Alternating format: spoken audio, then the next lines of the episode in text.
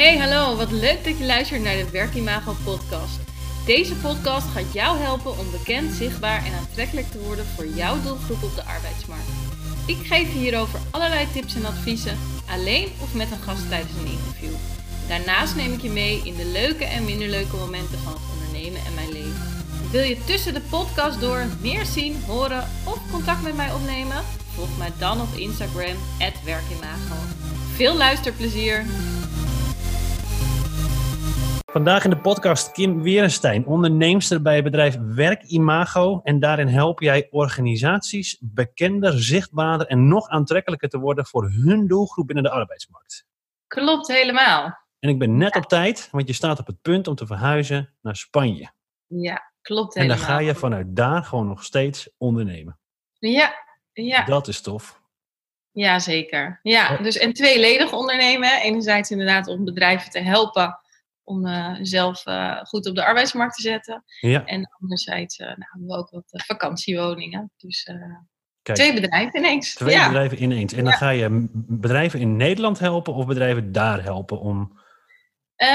Bedrijven in Nederland. Ja, in Nederland. dus, Dus, dus we gaan jou op afstand dan inhuren. Ja nou zo zou je- het kunnen zeggen. Ja, Ja. ja.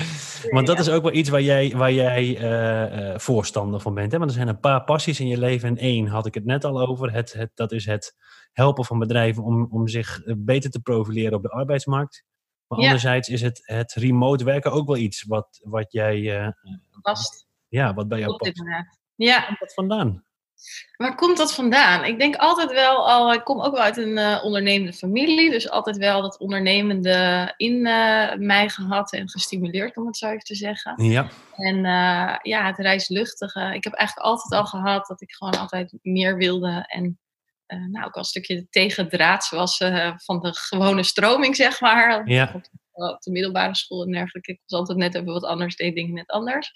En ehm, ja, de reisluchtige zit ook wel weer in de familie. Mijn broer reist ook heel veel en eh, ook vaker in het buitenland, gewoon ik ook. En nou ja, inmiddels wel al heel lang in Nederland, eh, los van de vakantietripjes. ja. Maar ehm, toch altijd wel eh, gehad eh, om nou ja, nieuwe dingen te blijven doen. En, Maar, maar heb jij nu je bedrijf dan ook al opgezet eh, door, door remote eh, bedrijven te helpen? Of, of wordt dat toch nog wel weer een extra dimensie om mensen dan vanuit Spanje daarmee te gaan helpen?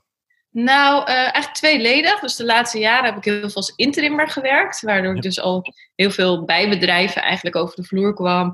Ehm, en best wel vaak zag van, nou ja, wat, dat er heel veel basisdingen eigenlijk in- binnen de recruitment niet optimaal waren, om het zo te Ja. zeggen. Ja, En eh, eh, daar dus heel veel aan gekeken van, nou, wat kan beter? Hoe kun je dingen anders doen? En soms zat het gewoon echt in hele kleine dingen. Dat bij wijze van spreken, ehm, ehm, ik zeg altijd maken laagdrempelig. Dus eh, bij wijze van spreken stonden er 15 eh functie-eisen in een eh, profiel. Waardoor dus mensen geen functie Nee. of geen sollicitant kregen. nee. Dat soort, maar af, dat is ja. heel simpel. Ja, Maar dat soort dingen, daar, daar begon het al mee. Eh, tot aan gewoon dingen wat hipper en leuker maken. Niet meer van die standaard zakelijke dingen, maar veel meer op je doelgroep geënt.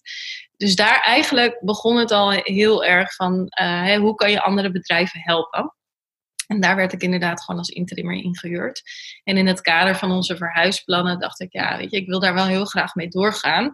Maar ik snap dat eh, bedrijven me niet inhuren, ehm, hè, uurtje, factuurtje vanaf de andere kant van de wereld. Dat is dan wat spannender. ja. En toen dacht ik van ja, ik vind het ook eigenlijk veel leuker om heel veel bedrijven te helpen. In plaats van vier maanden één bedrijf of een half jaar één bedrijf. En ehm, nou, toen kwam ik op het idee van, eh van Werkimago. Eh, dus ik heb een e-book geschreven waarin eh, nou ja, je zelf ehm, eigenlijk aan de slag daarmee kunt, kan. Ja. Dat is eigenlijk het hele concept. Het is eigenlijk een soort trainde trainer. Dus ik leer eh, recruiters eh, die nog niet zoveel kilometers bijvoorbeeld hebben gemaakt, of HR-managers, HR-medewerkers, of juist de kleine MKB-ondernemer die die mensen nog niet in dienst heeft. Ja. Die ga ik dus leren hoe ze zelf toch in deze moeilijke arbeidsmarkt eh, de mensen kunnen blijven aantrekken en dus nieuwe medewerkers kunnen vinden. Oké. En, eh, dus dat wordt wel een nieuwe dimensie, dat werken op afstand.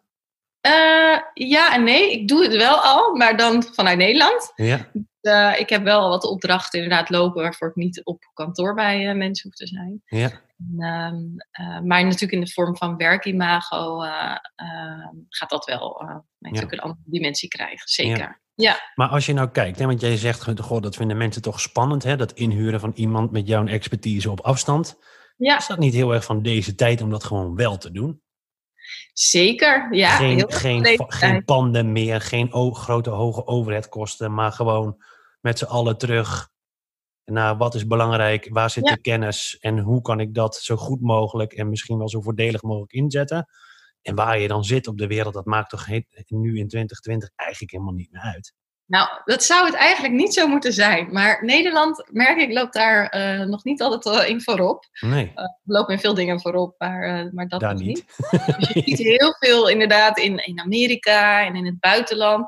Zie je veel meer ehm, hè, zeg maar remote vacatures, dus om, eh, om locatie onafhankelijk te werken. Ja, Eh, je hebt wel een paar bedrijven hoor in Nederland die dat ook doen, maar het zijn er nog, eh, nog weinig. En ehm, ik zie het ook meer eh, als in dat ik ehm, eh, met het e-book mensen ga helpen. Ik heb een online eh, programma waar ik mee bezig ben. Ehm, en we kunnen natuurlijk, eh, wat wij nu ook eh, deels doen, via, via Zoom of Skype, het een en ander doen. En ik ben nog wel regelmatig in Nederland. Dus ik Ja. zie het veel meer in, ehm, ja, ik wil niet zeggen coaching, maar meer in, in de sparringspartner zijn voor mensen. ja. Dan per se daadwerkelijk, joh, ik ben elke week eh, bij jou op kantoor en dan eh, zie je me en dan ga ik je helpen. ja. Maar is Dus dat nieuwe werken en dat remote inzetten, is dat dan niet ook onderdeel van jouw missie? En is het niet gewoon zo van, oké, ik ga nu vanuit Spanje bewijzen dat het ook gewoon wel anders kan en kijken of we die stugge Nederlandse ondernemers eh, niet gewoon op andere gedachten kunnen brengen? Nee, nou dat is niet mijn missie. Mijn missie Nee. is veel meer om te helpen om eh, echt ondernemers en, en HR-mensen en recruiters te helpen om gewoon zelf ook een recruitment te kunnen doen. Ja, hè, met wat eh, slimme tips, tricks en nou ja, handigheidjes en, en ook wel verschillende tactieken en strategieën. Ja. Tactieken en strategieën ja, om dat ze het gewoon zelf kunnen doen. En dat ze nog wel in deze moeilijke arbeidsmarkt die sollicitanten binnenkrijgen. ja. In plaats van eh, dat ze denken, jeetje, ik zet een vacature uit en twee maanden later heb ik nog geen sollicitant Nee. binnen. Wat nu? En daar wil ik het heel graag met je over hebben. Ik sta te popelen, dat zie je aan me, want ik zit de hele tijd te wiebelen op mijn stoel.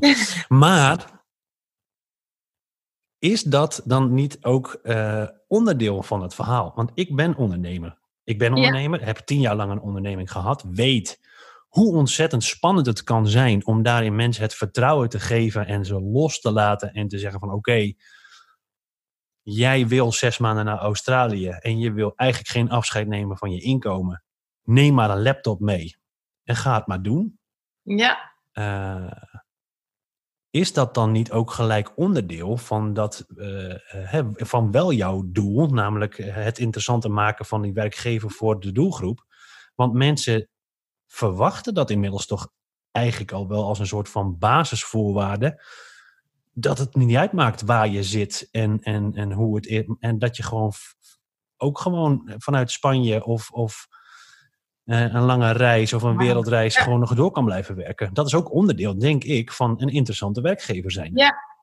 Nou, ik denk dat je als je als werkgever dat eh, eh, aanbiedt, dat je alleen maar een stap voor hebt. Hè? Dus dat juist mensen dan misschien voor jouw bedrijf kiezen in plaats van voor anderen. Dus dat zou zeker een unique selling point zijn. Ja, Ik denk wel dat we nog niet op het moment zijn dat eh, eh, iedereen die die ambities heeft per se.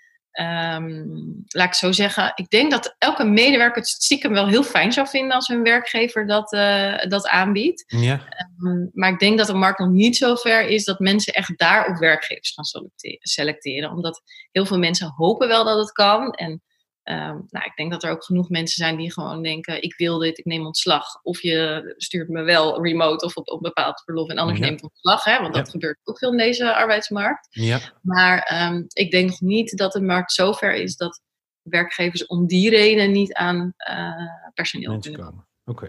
Nou, ik, ik zou wel denken, maar misschien komt het ook wel omdat ik, eh, omdat ik zelf in het noorden zit, hè? Eh, dat daarom best wel veel mensen eh, hun hel gaan zoeken in de Randstad bijvoorbeeld. Omdat het, omdat Ja. het lijkt, vanaf hier, dat mensen daar toch al verder in zijn dan dat we dat hier zijn. Eh, maar blijkbaar is het gewoon echt heel Nederlands en denkt iedereen van oké, ja weet je, gewoon lekker een pand en om negen uur ben je binnen en ben je dat niet, dan krijg je nog steeds eh, mijn ervaring is dat wel. En Ja. misschien kan ook vaak om tien uur binnenlopen zijn of om acht uur en weer eerder weg. Hè? Dat Ja. is eh, flexibele werken. Of het vaker een dag thuis werken, eh, dat eh, zie je wel. Maar echt het niet op kantoor maanden komen, dat is, vinden veel bedrijven nog spannend. Maar Ja. hoe zou jij dat bijvoorbeeld vinden als ondernemer? Dus je, je hebt inderdaad, eh, je zoekt iemand eh, nieuw eh, voor jou. Ja. En iemand zegt, nou ik wil best komen werken, maar zes maanden in het jaar werk ik vanuit Bali. Ik noem maar wat. Hoe zou Ja, jij nou daar... ja, ik, ik heb het, we hebben het gedaan. Ehm, ja? met, met mensen. En ik, ik denk dat uiteindelijk de eerlijkheid van de, van de persoon zelf boekdelen spreekt. Want hij vond het zelf gewoon heel lastig. Want daar had, zaten we ook met tijdverschil. Dat, die zat in Australië. Hey podcast, ben ik weer. Ben jij al lid van onze e-commerce community? Praat mee over deze en andere onderwerpen in onze community op Facebook en Slack. Allemaal te vinden via askmatthijs.com slash community. Dus daarin hebben we ook gewoon echt eh, ervaren hoe moeilijk het dan is om goed te blijven communiceren. Ja. Eh, en toen heeft hij dat uiteindelijk vanuit daar langzaam afgebouwd. Eh, maar nog steeds wel een paar uur in de, per dag eigenlijk wel wat dingetjes blijven doen. Ja. Eh, ook voor hemzelf om aangehaakt te blijven. Hè? Want als je er zes maanden uit bent, eh, ja, er verandert gewoon ontzettend veel. Dus hey, dan kom je terug en dan zit je ineens in een heel ander bedrijf. ja. Maar ook gewoon omdat ik als ondernemer het ook heel erg fijn vond om te ontdekken hoe het was om, om Ja. met mensen remote aan de slag te gaan. En als ik nu het opnieuw zou doen, dan, zit het, dan is het voor mij tweeledig. Aan de ene kant denk ik, ja, ik zou direct vanaf het begin af aan dan nu voor een remote team kiezen. Eh, maar opdrachtgevers zijn er ook niet altijd aan gewend. Die vinden het toch Nee. nog steeds heel erg fijn om naar een fysieke locatie toe te gaan en om dan te zien dat daar een hele bult mensen met elkaar bij elkaar achter een bureau zit. Ja, ja, ja. Dus, Ja. dus dat is, dat is ja, vraag en aanbod gedreven. En dat is denk ik wel wat het lastiger maakt. Dat hangt ook heel erg van je business af. Hè? Want als je afhankelijk bent van de mensen om, om de dienst te leveren, eh, is het anders, denk ik, als dat je producten verkoopt. Zeker. Ja. Ja. Nee, dus dat denk ik ook hoor. Dus, eh, en, eh, maar, en dat is denk ik ook wel het verschil met die man die dan voor jou in, Aus- in Australië zat. Die kende je al. En die wilde waarschijnlijk zes maanden reizen. En die Ja. wilde dan.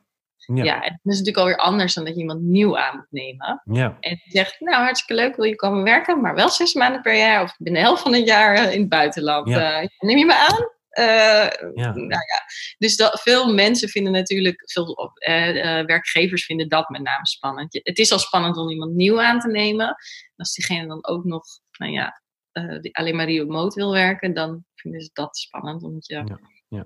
denk ik dat veel mensen ook het gevoel hebben van, dan laat, eh, raak ik de, de touwtjes uit handen of Ja, ja. controle meer. En dat, is wel, en dat is wel een heel belangrijk ding. Hè? Want dat is ook, daar had ik gisteren nog een heel interessant gesprek over. Met Judith Manslanden. En die zei ook van ja, die, die zit ook heel erg op dat stuk van ja, we zitten met elkaar eigenlijk vast in een soort van oud denkpatroon en een oude manier van werken. Ehm, ja, dat, wat we ook gewoon niet vol gaan houden. En daar is Nee. dit denk ik ook onderdeel van. Dus we moeten Ja. nadenken over een andere manier van businessmodellen. We moeten nadenken over een andere manier ook van omgaan met menselijk kapitaal. En, Zeker. en niet zien als resources. En dus zien als die moet ik kunnen sturen en die moet ik kunnen. Maar dat moet, dat moet ook anders. Want anders dan gaan we het ook niet volhouden met elkaar. Want wat zij zei ook, cijfers wijzen uit dat 60% eh, van de mensen in een burn-out zit of er tegenaan zit. En, en, en dat 90% van alle mensen die ergens werkt aan heeft gegeven dat ze zich niet zo engaged voelen als dat ze zich Ja. zouden kunnen voelen met hun werk en, hun, en het bedrijf waar ze voor werken. Dat is toch idioot? Nee, ik, ben ook, ik heb ook bij bedrijven gewerkt hoor. Of eh, tenminste opdrachten gedaan. Dat ik Ja. inderdaad dacht, de mensen om me heen als bosjes eh, neer zag vallen. Ja, En, en we verwachten ook steeds meer van medewerkers. Hè? En eh, toevallig was van de week eh, kwam er weer ook weer in het nieuws dat in Scandinavië, een van de landen, ze nu ehm, vanuit de ehm, overheid ook eh, zes keer vier, of ehm, nou wat was het, 24 uur, zesdaagse werk. Nou, een vierdaagse werkweek van zes uur per dag ja, ja dat, dat is standaard. willen invoeren. Ja, ja, En nou ja, dat is heel leuk. Alleen heb je eigenlijk dan dus de, vaak een dubbele aantal mensen nodig. ja. Ehm, ja, en, en ik denk dus in praktijk dat dat niet altijd helemaal gaat werken. Omdat eh, nu al één iemand is lastig te vinden. Ja. Maar als je natuurlijk veel meer mensen aanhaakt die remote dingen doen, en al, en al over de world, hè, in, de IT-branche is dat natuurlijk al best wel veel. ja. Dat je uh, inderdaad je IT'er in een ander land uh, zit. Uh, ook vaak omdat de kennis soms niet eens in Nederland is. Uh, maar ja, in heel veel branches is het toch nog wel, wel lastig. Ja.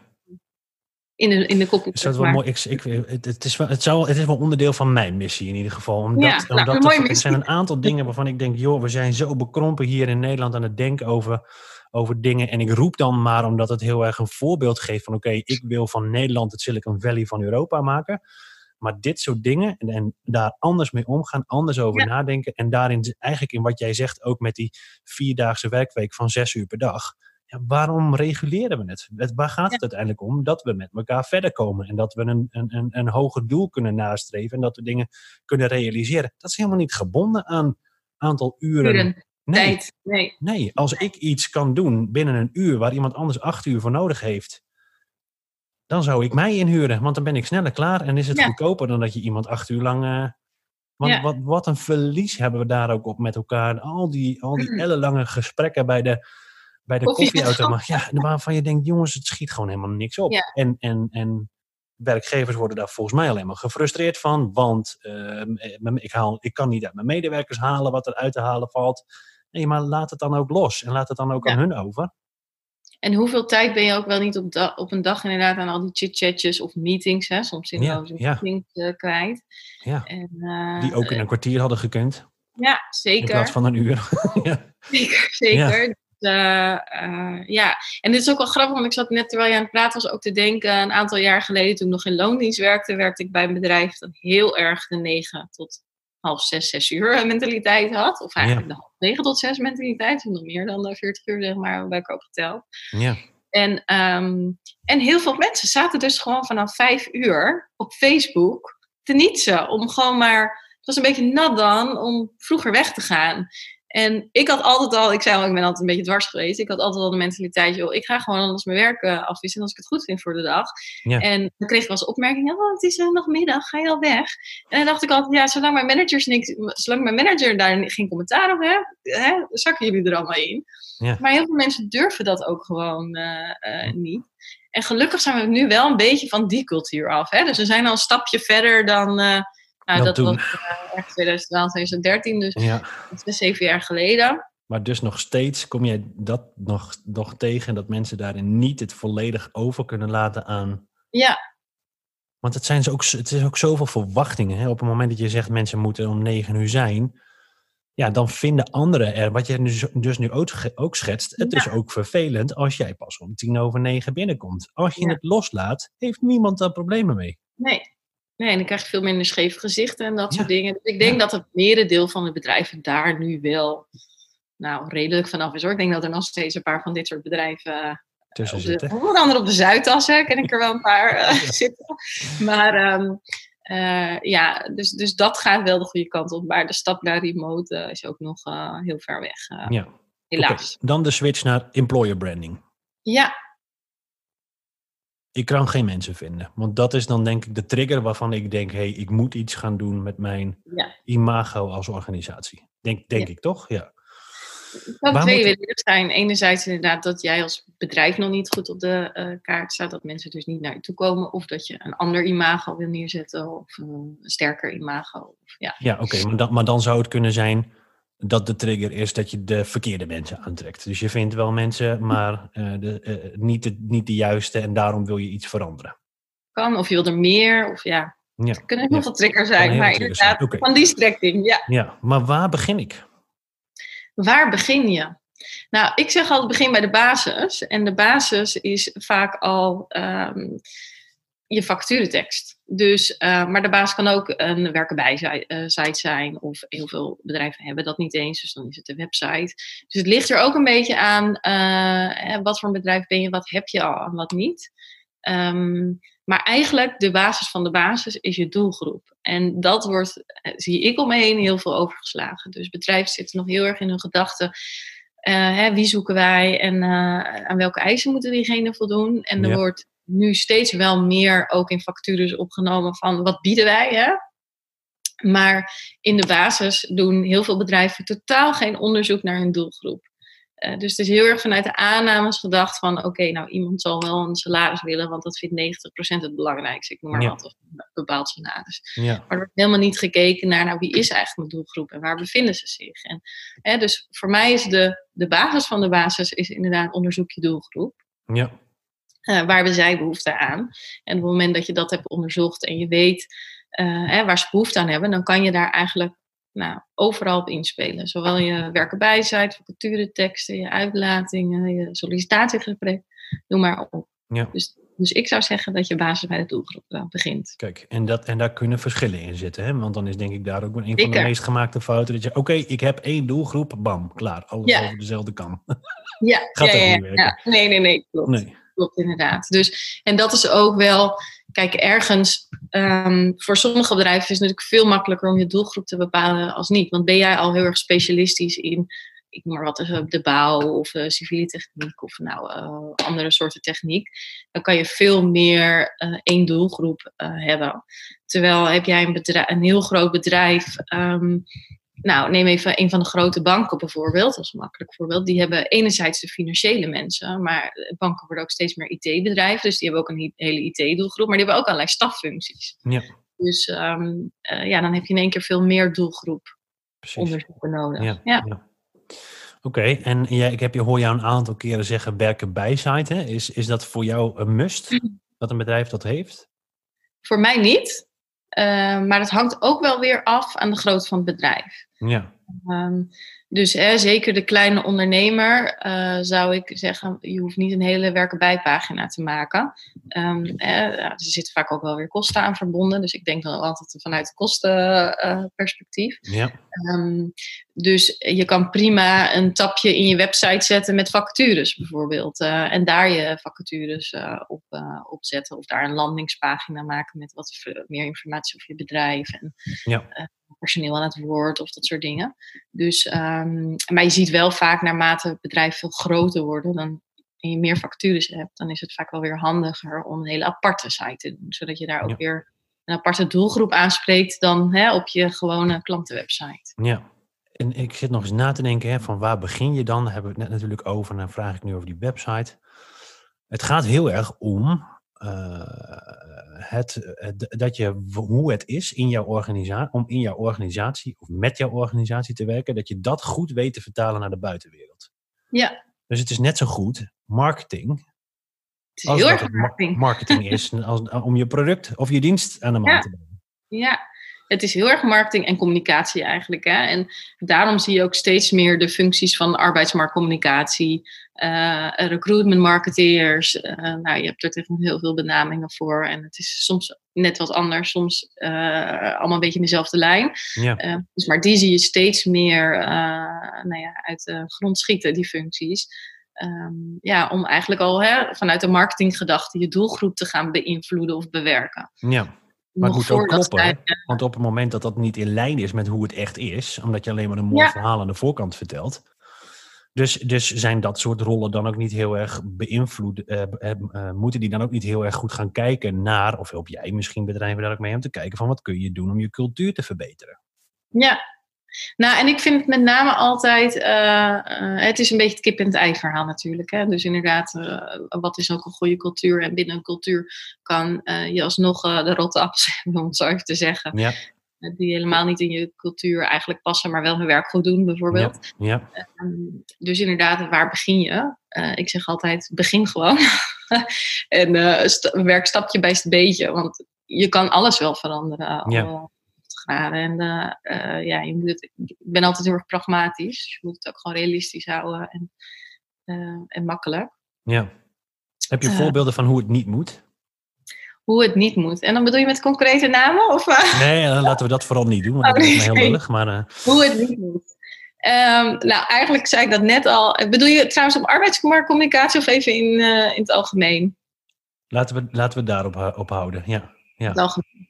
Eh, hoe het niet moet, is dus heel erg nog vanuit je eigen bedrijfsprocessen ehm, eh, denken. Ja, Ehm, want er zijn dus bedrijven die dat nog doen en dan zie je dat dus overal in terug. En dat kan dus heel erg, wat ik net al als voorbeeld gaf, de vacaturetekst zijn. Hè? Dus dat mensen ellenlange eisen zetten en eigenlijk weinig vertellen over het bedrijf en eh, de functie en de verwachtingen. Ehm, eh, en wat je gaat doen, zeg maar. Mhm. Ehm, maar het kan ook een heel erg zijn in, eh, neem het sollicitatieproces. Hoeveel, ehm, bij hoeveel websites, hè, werken bij websites in dat geval, moet je niet nog een eh, account aanmaken om überhaupt te kunnen solliciteren? Ja. Nou, dat soort dingen, ja, dat is gewoon nu ga je daar niet mee rennen, zeg maar. Want dat, nee. dan denk ik heel veel. En, en dan hoor ik soms ook wel als manager zeggen van, nou, ze mogen toch ook wat moeite doen om te solliciteren. Nee, weet je, mensen kijken in bed naar een vacature en die denken inderdaad van, joh, ik zal, eh, oh, even gauw solliciteren, want het lijkt me leuk. En dan hoor ik wel hoe en wat.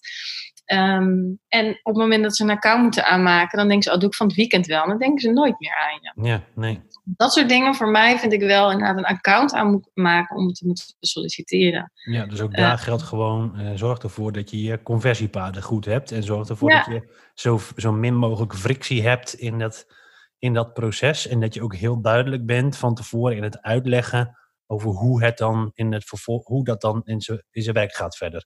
Hoe lang moet ik wachten? Wanneer is het simpel, hè? eigenlijk is het. Dus, Ja. eh, eh, dus hou het zo simpel mogelijk.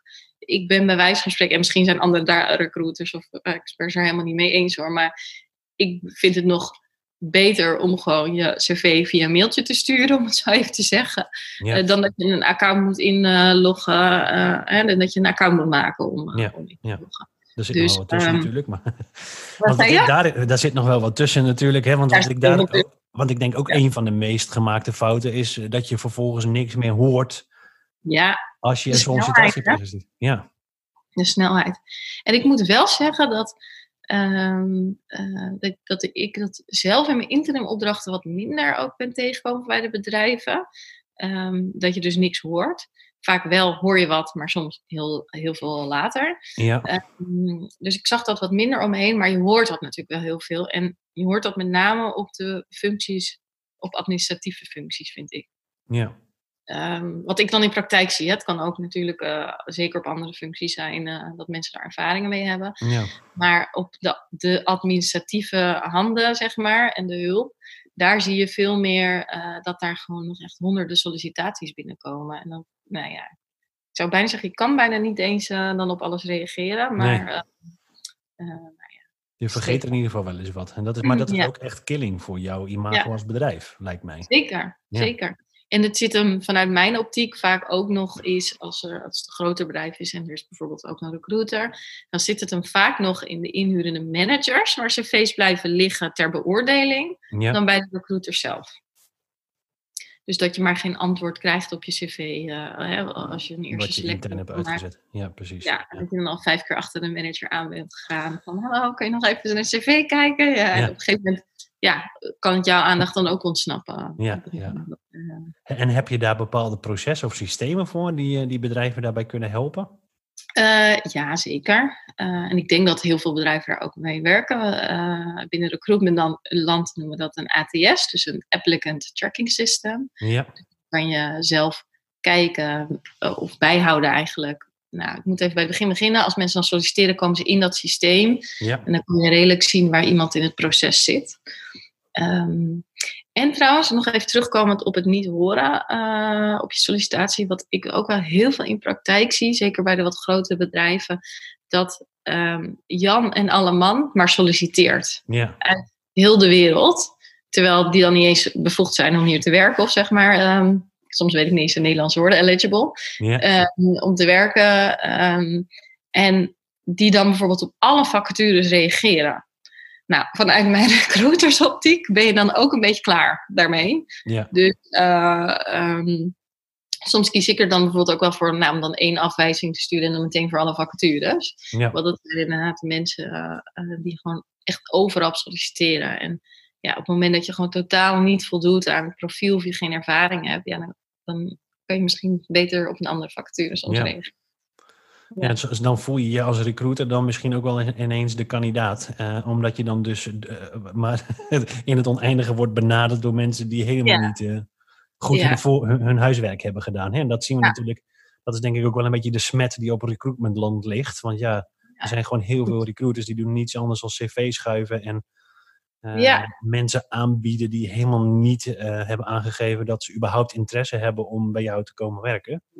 Dus tweeledig inderdaad. Je ziet ofwel inderdaad recruiters die de cv-schrijvers zijn. En dat zie ik soms ook nog wel eens bij bureaus. Hè, dat, dat mensen dan gewoon maar cv's gaan voorleggen bij bedrijven onder het mom van, nou zou dit wat zijn? En dan, oh ja, dat is wat en diegene is niet beschikbaar. Maar dan hebben ze nog wel een hele goede andere kandidaat. Ja. Ehm, en vanuit de, ik heb veel bij corporate, uh, aan de corporate kant gezeten, dus aan de bedrijvenkant. En uh, daar word je soms echt doodgegooid met cv's van, uh, van bureaus die maar, die maar ongevraagd krijgt. Ja. Um, Anderzijds, inderdaad, is het niet fijn als jij net de kandidaat bent waar je cv overal wordt gedropt. Dat is ook geen fijne gedachte. Zeker niet natuurlijk met nu de, de privacywet die er op dat gebied ook ontstaat. Ja. Um, en anderzijds heb je dus ook wel inderdaad als recruiter dat je soms denkt van oké, dit is echt een moedje van het UWV. Motiveert ook aan de andere kant niet zo heel erg. Nee. Dus um, en ik heb echt wel sollicitaties gehad, letterlijk, dat er stond van, um, ja, vanuit het uh, eh, UWV uh, eh, moet ik nu solliciteren, dus deze functie past wel bij me. Um, het is wel zo dat ik drie keer al een hernia heb gehad en vier keer altijd ongelukjes heb, bijvoorbeeld. Ja. Ja, dat soort motivaties er dan in. Dat ik ook dacht van, het is ook eigenlijk gewoon ja, dat bereik je natuurlijk wel een beetje met op het moment dat je quota's gaat afgeven van mensen die maar sollicitaties moeten doen. Ja. En dan stond er ook nog in de brief, want dan kan je nog zeggen, ja, je, je wijst natuurlijk niet iemand af uh, omdat hij drie keer een hernia heeft gehad, maar dan, dan stond er bijvoorbeeld ook nog in de brief van, uh, ja, daarnaast heb ik geen administratieve ervaring, ik noem even administratie, maar het lijkt me wel heel leuk. ja. ja.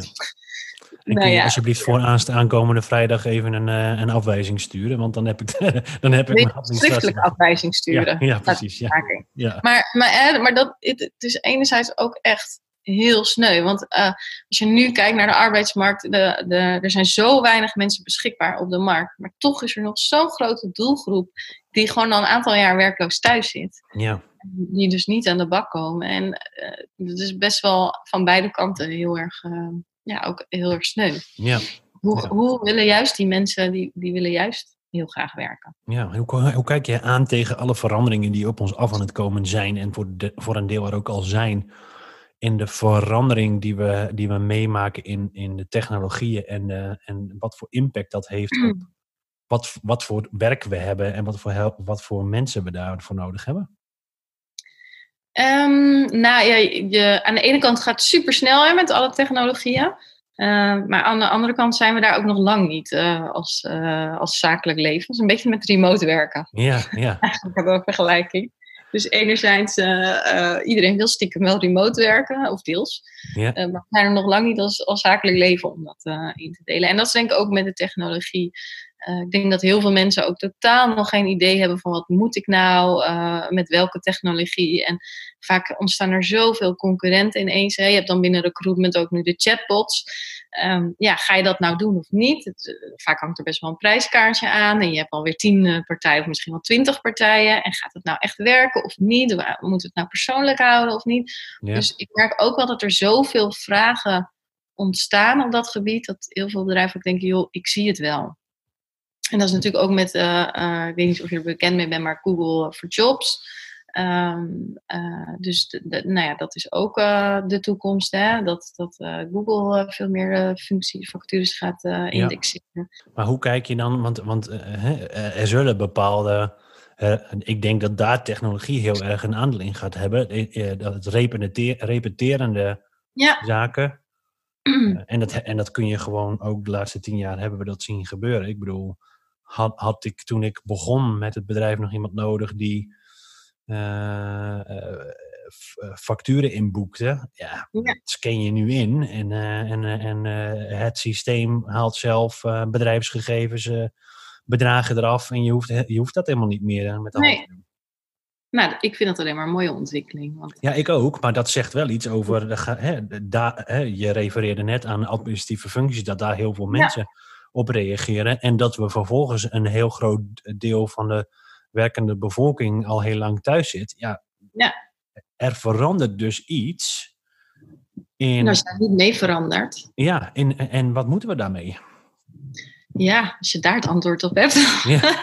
Maar moeten we mensen gaan omscholen? Moeten we, moeten we, en moeten we dat, daar ook al heel goed naar gaan kijken naar hoe op dit moment mensen uh, in, het, in de arbeidsmarkt wel op dit moment een baan hebben? Hè? Want misschien zijn dat de volgende die aan de beurt zijn waarin de bepaalde dingen worden. Nou, kijk, ik denk in die end begint het natuurlijk al op de scholen. En um, er zijn gewoon bepaalde branches waar een tekort aan is en daar gaat altijd een tekort aan zijn. Ja. En, um, nou, in mijn tijd op de middelbare school uh, heel veel mensen commerciële economie, of uh, nou, volgens mij is cultuurmaatschappij, of nou, of commerciële economie, of zeg maar op de middelbare school. Ik weet ook niet meer helemaal. Je kon uit vier domeinen kiezen. En het ene was meer allemaal technisch en het andere was dan wat meer op de economie. Ja. En, ja, eigenlijk was het, als je niet in de techniek handig bent, ja, kies dan maar dat andere. Terwijl je natuurlijk veel meer dat stimuleert met de techniek. En als ik nu had geweten wat je allemaal in de techniek kan doen, dan had ik misschien op de middelbare school wel andere keuzes gemaakt. Ja. En um, ja, de keuze die je dan maakt is ook best wel weer belangrijk voor je vervolgstudie. Dus zeker met oog op de toekomst. En ik denk dat sommige scholen daar ook wel al mee bezig zijn hoor. Want ik moet zeggen, mijn zoontje is net naar de basisschool gegaan uh, in september. En die volgende week of over twee weken ben ik gevraagd: wil je helpen met een techniekles? Nou, Oké, okay, ja, nou, hij is vier, krijgt techniekles. Ja. Nou, ja. leuk. Alleen maar goed. Maar ik geloof niet dat ik ooit in groep 1 uh, eh, techniekles heb gehad. Nee, nee. En dus, dat je met um, tablets bezig was en uh, ja, inderdaad. achter de computer. Ja. Ook dat. Ik bedoel, als je het realistisch bekijkt, zijn ze verder dan, uh, dan, dan wij met wat ze al kunnen. Zeker. Ja. Dus, dus en daar komt gewoon ook een nieuwe generatie. En, um, en je ziet dus ook veel de babyboom generatie. ja, die, die kan daar moeilijk in meegaan. En, en dat is lastig. En daar kan je enerzijds omscholen. En misschien, er zijn natuurlijk ook genoeg tekorten in de zorg en, en dat soort beroepen waar je wat minder de technologie nodig hebt. Ja.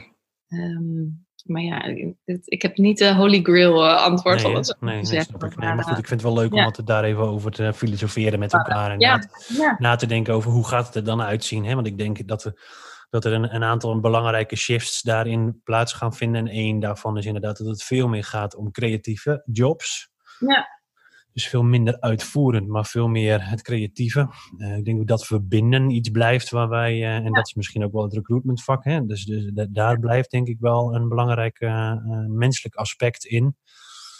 Um, maar goed, een heleboel, en zeker met, met, met de nieuwste technologieën die er nog aan moeten komen, ja, denk ik dat er een heleboel gaat, gaat veranderen. Ja, dat hebben we natuurlijk ja, in fabrieken al gezien. En ik denk, ik zeg niet dat daarmee er minder werk is, maar ander werk. Ander werk, zeker. Ja. Maar ja, en, en dat ander werk wordt natuurlijk ook met name voor de nieuwe generatie, om het zo even te zeggen. Ja. Want hoeveel, uh, uh, nou, vaak zijn het nog kinderen, maar jongvolwassenen zijn niet nu al met YouTube hè, hun uh, hele inkomen aan het verdienen. En ja. je ziet steeds meer KVK-inschrijvingen onder de 18, waar we dat nog een paar jaar geleden geloof ik niet eens kon. Nee. Dus je ziet natuurlijk wel naarmate de de jeugd zeg maar ook weer van school afkomt, die is daar veel meer op voorbereid dan inderdaad uh, wij. Dus misschien zitten wij ook wel uh, tegen de tijd uh, ja. hè, dat alle technologieën verder gaan en wij daar niet in mee kunnen, zitten wij misschien ook wel thuis. Ja, ja. dat zou kunnen. Wie weet. Ja. Leuk. Hey, en um, um, je hebt ook nog iets, iets bedacht om weg te geven, hè? Heb ik dat, heb ik dat goed? Ja, klopt inderdaad. Ja, klopt helemaal. Um, ja, ik heb voor, uh, uh, voor eigenlijk verschillende niveaus, dus afhankelijk uh, waar je zit hè, in je bedrijf of, of qua kennis, heb ik checklisten gemaakt, zodat je ja. inderdaad kan beginnen met de basis. Ja. Eh, dus ik heb een checklist voor beginner tot en met uh, expert. Um, dus als je al wat verder bent uh, als recruiter of HR binnen dat domein, dan kan je met die checklist beginnen. En eigenlijk gaat dat, nou ja, jou of de mensen die dat um, kunnen downloaden, gaat dat heel erg helpen al met de basis op orde. En hè, we hadden het net aan het begin even over die doelgroep. Ja. Misschien bij je doelgroep, die komt eigenlijk in alle checklisten voor. Omdat ik zelf bij de mensen zie die echt al verder met uh, uh, recruitment uh, en arbeidsmarktcommunicatie en employer branding, zeg maar, met bekend, zichtbaar en aantrekkelijk zijn. Ja. Um, zelfs daar gebeurt het vaak niet. Of is het meer over de algemene noemer gedaan, hè, in plaats ja, van precies. Een veel te brede doelgroep, ja. Ja, dus ik heb eigenlijk een gratis checklist gemaakt. En in elke checklist staan 10 tips. Dus op verschillend niveau. En ehm, dat uh, nou ja, alle bedrijven, uh, ja, van het MKB, zeg maar, grote bedrijven en uh, recruiters en HR al stappen kunnen maken. Leuk. En waar, waar kunnen we die vinden? Die kunnen de mensen vinden op www.werkimago.nl. En uh, daar staan, uh, staan ze op. Dus je kan op elk niveau downloaden. En ben je met er eentje klaar, ga vooral door met de volgende. Dus uh, het stopt nooit ergens. Nee. En nou ja, de mensen. Wat zei je? Blijf je ontwikkelen op dat vlak. Blijf je ontwikkelen, ja. ja, ja. En nou, mochten de mensen denken van, joh, ik wil daar meer ins en outs, hè, dan uh, dan heb ik dus dat e-book geschreven waar veel meer de uitleg staat en veel meer tips en tricks op die onderwerpen. Maar de checklisten gaan gewoon al wat basisdingen eh, helpen. Heb je ook cijfers van, uh, van uh, bedrijven die ermee aan de slag zijn gegaan en daar enorme stappen in hebben weten te zetten? Nou, dat nog niet, want zover is uh, werkimago nog niet dat ik dat al echt heb kunnen meten. Ja. dat maar überhaupt in de branche? Voorbeelden? Oh, in de branche. Dat je zegt van oké, okay, um, mensen die echt serieus aan de slag zijn gegaan met hun employer branding, die hebben nou ja, zoveel, uh, mensen zoveel langer binnen weten te houden, zoveel nieuwe mensen weten aan. Oh, ja, die onderzoekers zijn er zeker hoor. Dus, en daar is een stukje onboarding. Volgens mij uh, heb jij daar binnenkort uh, met iemand ja, over. Ja, heb ik gisteren een gesprek over gevoerd. Ja, ja. Toevallig voorbij komen. Ja. Um, en daarbij is echt onboarding ook heel erg belangrijk. Dus ik denk het stuk um, eh, bekend en zichtbaar zijn en aantrekkelijk is met name uh, hoe hou je de mensen binnen? Of hoe krijg je dus meer sollicitaties en, ja. en mensen meer aan je merk te binden? Ja. Um, en eigenlijk het stuk onboarding, maar ook al het stukje preboarding, hè, dus vanaf uh, zeg maar uh, voor de eerste werkdag. Ja. en het stuk onboarding, als je, daar zijn heel veel onderzoeken naar gedaan. Als je dat dus goed doet en je laat echt iemand, nou ja, je verwelkomt hem en je leidt hem goed op en je werkt hem goed in, et cetera, dan blijven mensen dus veel langer ja. in de organisatie. Daar zijn wel echt uh, heel veel onderzoeken over. Goed en uh, er komt ook een stukje aan bod hoor, in de, in de checklisten en het e-book. Ja. Um, en ook een stukje de employee journey. Hè? Dus dat gaat natuurlijk verder dan de, dan de onboarding. Op een gegeven moment wil je ook binnenhouden. Ja, of gaan dus ze ooit weer weg en daar ben je ook op een goede manier mee omgaan? Ja, zeker. ja. Ja, want ik zie het nu ook uh, om me heen. Nou, ik zal geen namen noemen, maar uh, met de emigratie kan je natuurlijk uh, redelijk bedenken wie. Ja. Maar eh, hoe vaak mensen al niet ontslag nemen en nog even ja, niet heel leuk weggaan of niet meer aangekeken worden. Het is bijzonder. Het dat echt, nog steeds... echt bizar. En daarom zeg ik, ik zie het dus nu ook in mijn naaste omgeving, ja. het bedrijf ja, dan gaan ze toch nog even een grapje uithalen met een bepaalde uh, uh, terugbetaling. Hè, van, oh, maar je had dit nog lopen, dus uh, ga maar betalen. Terwijl je dan ergens bijna tien jaar hebt gewerkt. ja. Uh, dat je denkt, voor de moeite. Nou, ja. Niet helemaal lekker uit elkaar zo. Nee, nee. maar dat zie je ook echt nog super vaak om je heen. Dus maak ook van de offboarding hè, dan ja. een, feestje, zou ik ja, zeggen. Precies, precies. Nou, helemaal goed. Uh, om dan over offboarding te praten, laten we een eind uh, maken aan, aan deze editie van de podcast. Ja. Ontzettend bedankt uh, voor het delen van je kennis en voor het leuke, inspirerende gesprek. Ja, zeker. Ja, we kunnen nog uren over doorpraten. Ja, zeker. we hebben ook nog lang, nog lang niet alles besproken wat er te bespreken valt. Maar goed, daar, daarvoor hebben we gelukkig nog meer tijd. En ga ik je zeker volgen. En ben ik heel benieuwd ja. hoe het je gaat bevallen straks met je gezin in, in Spanje.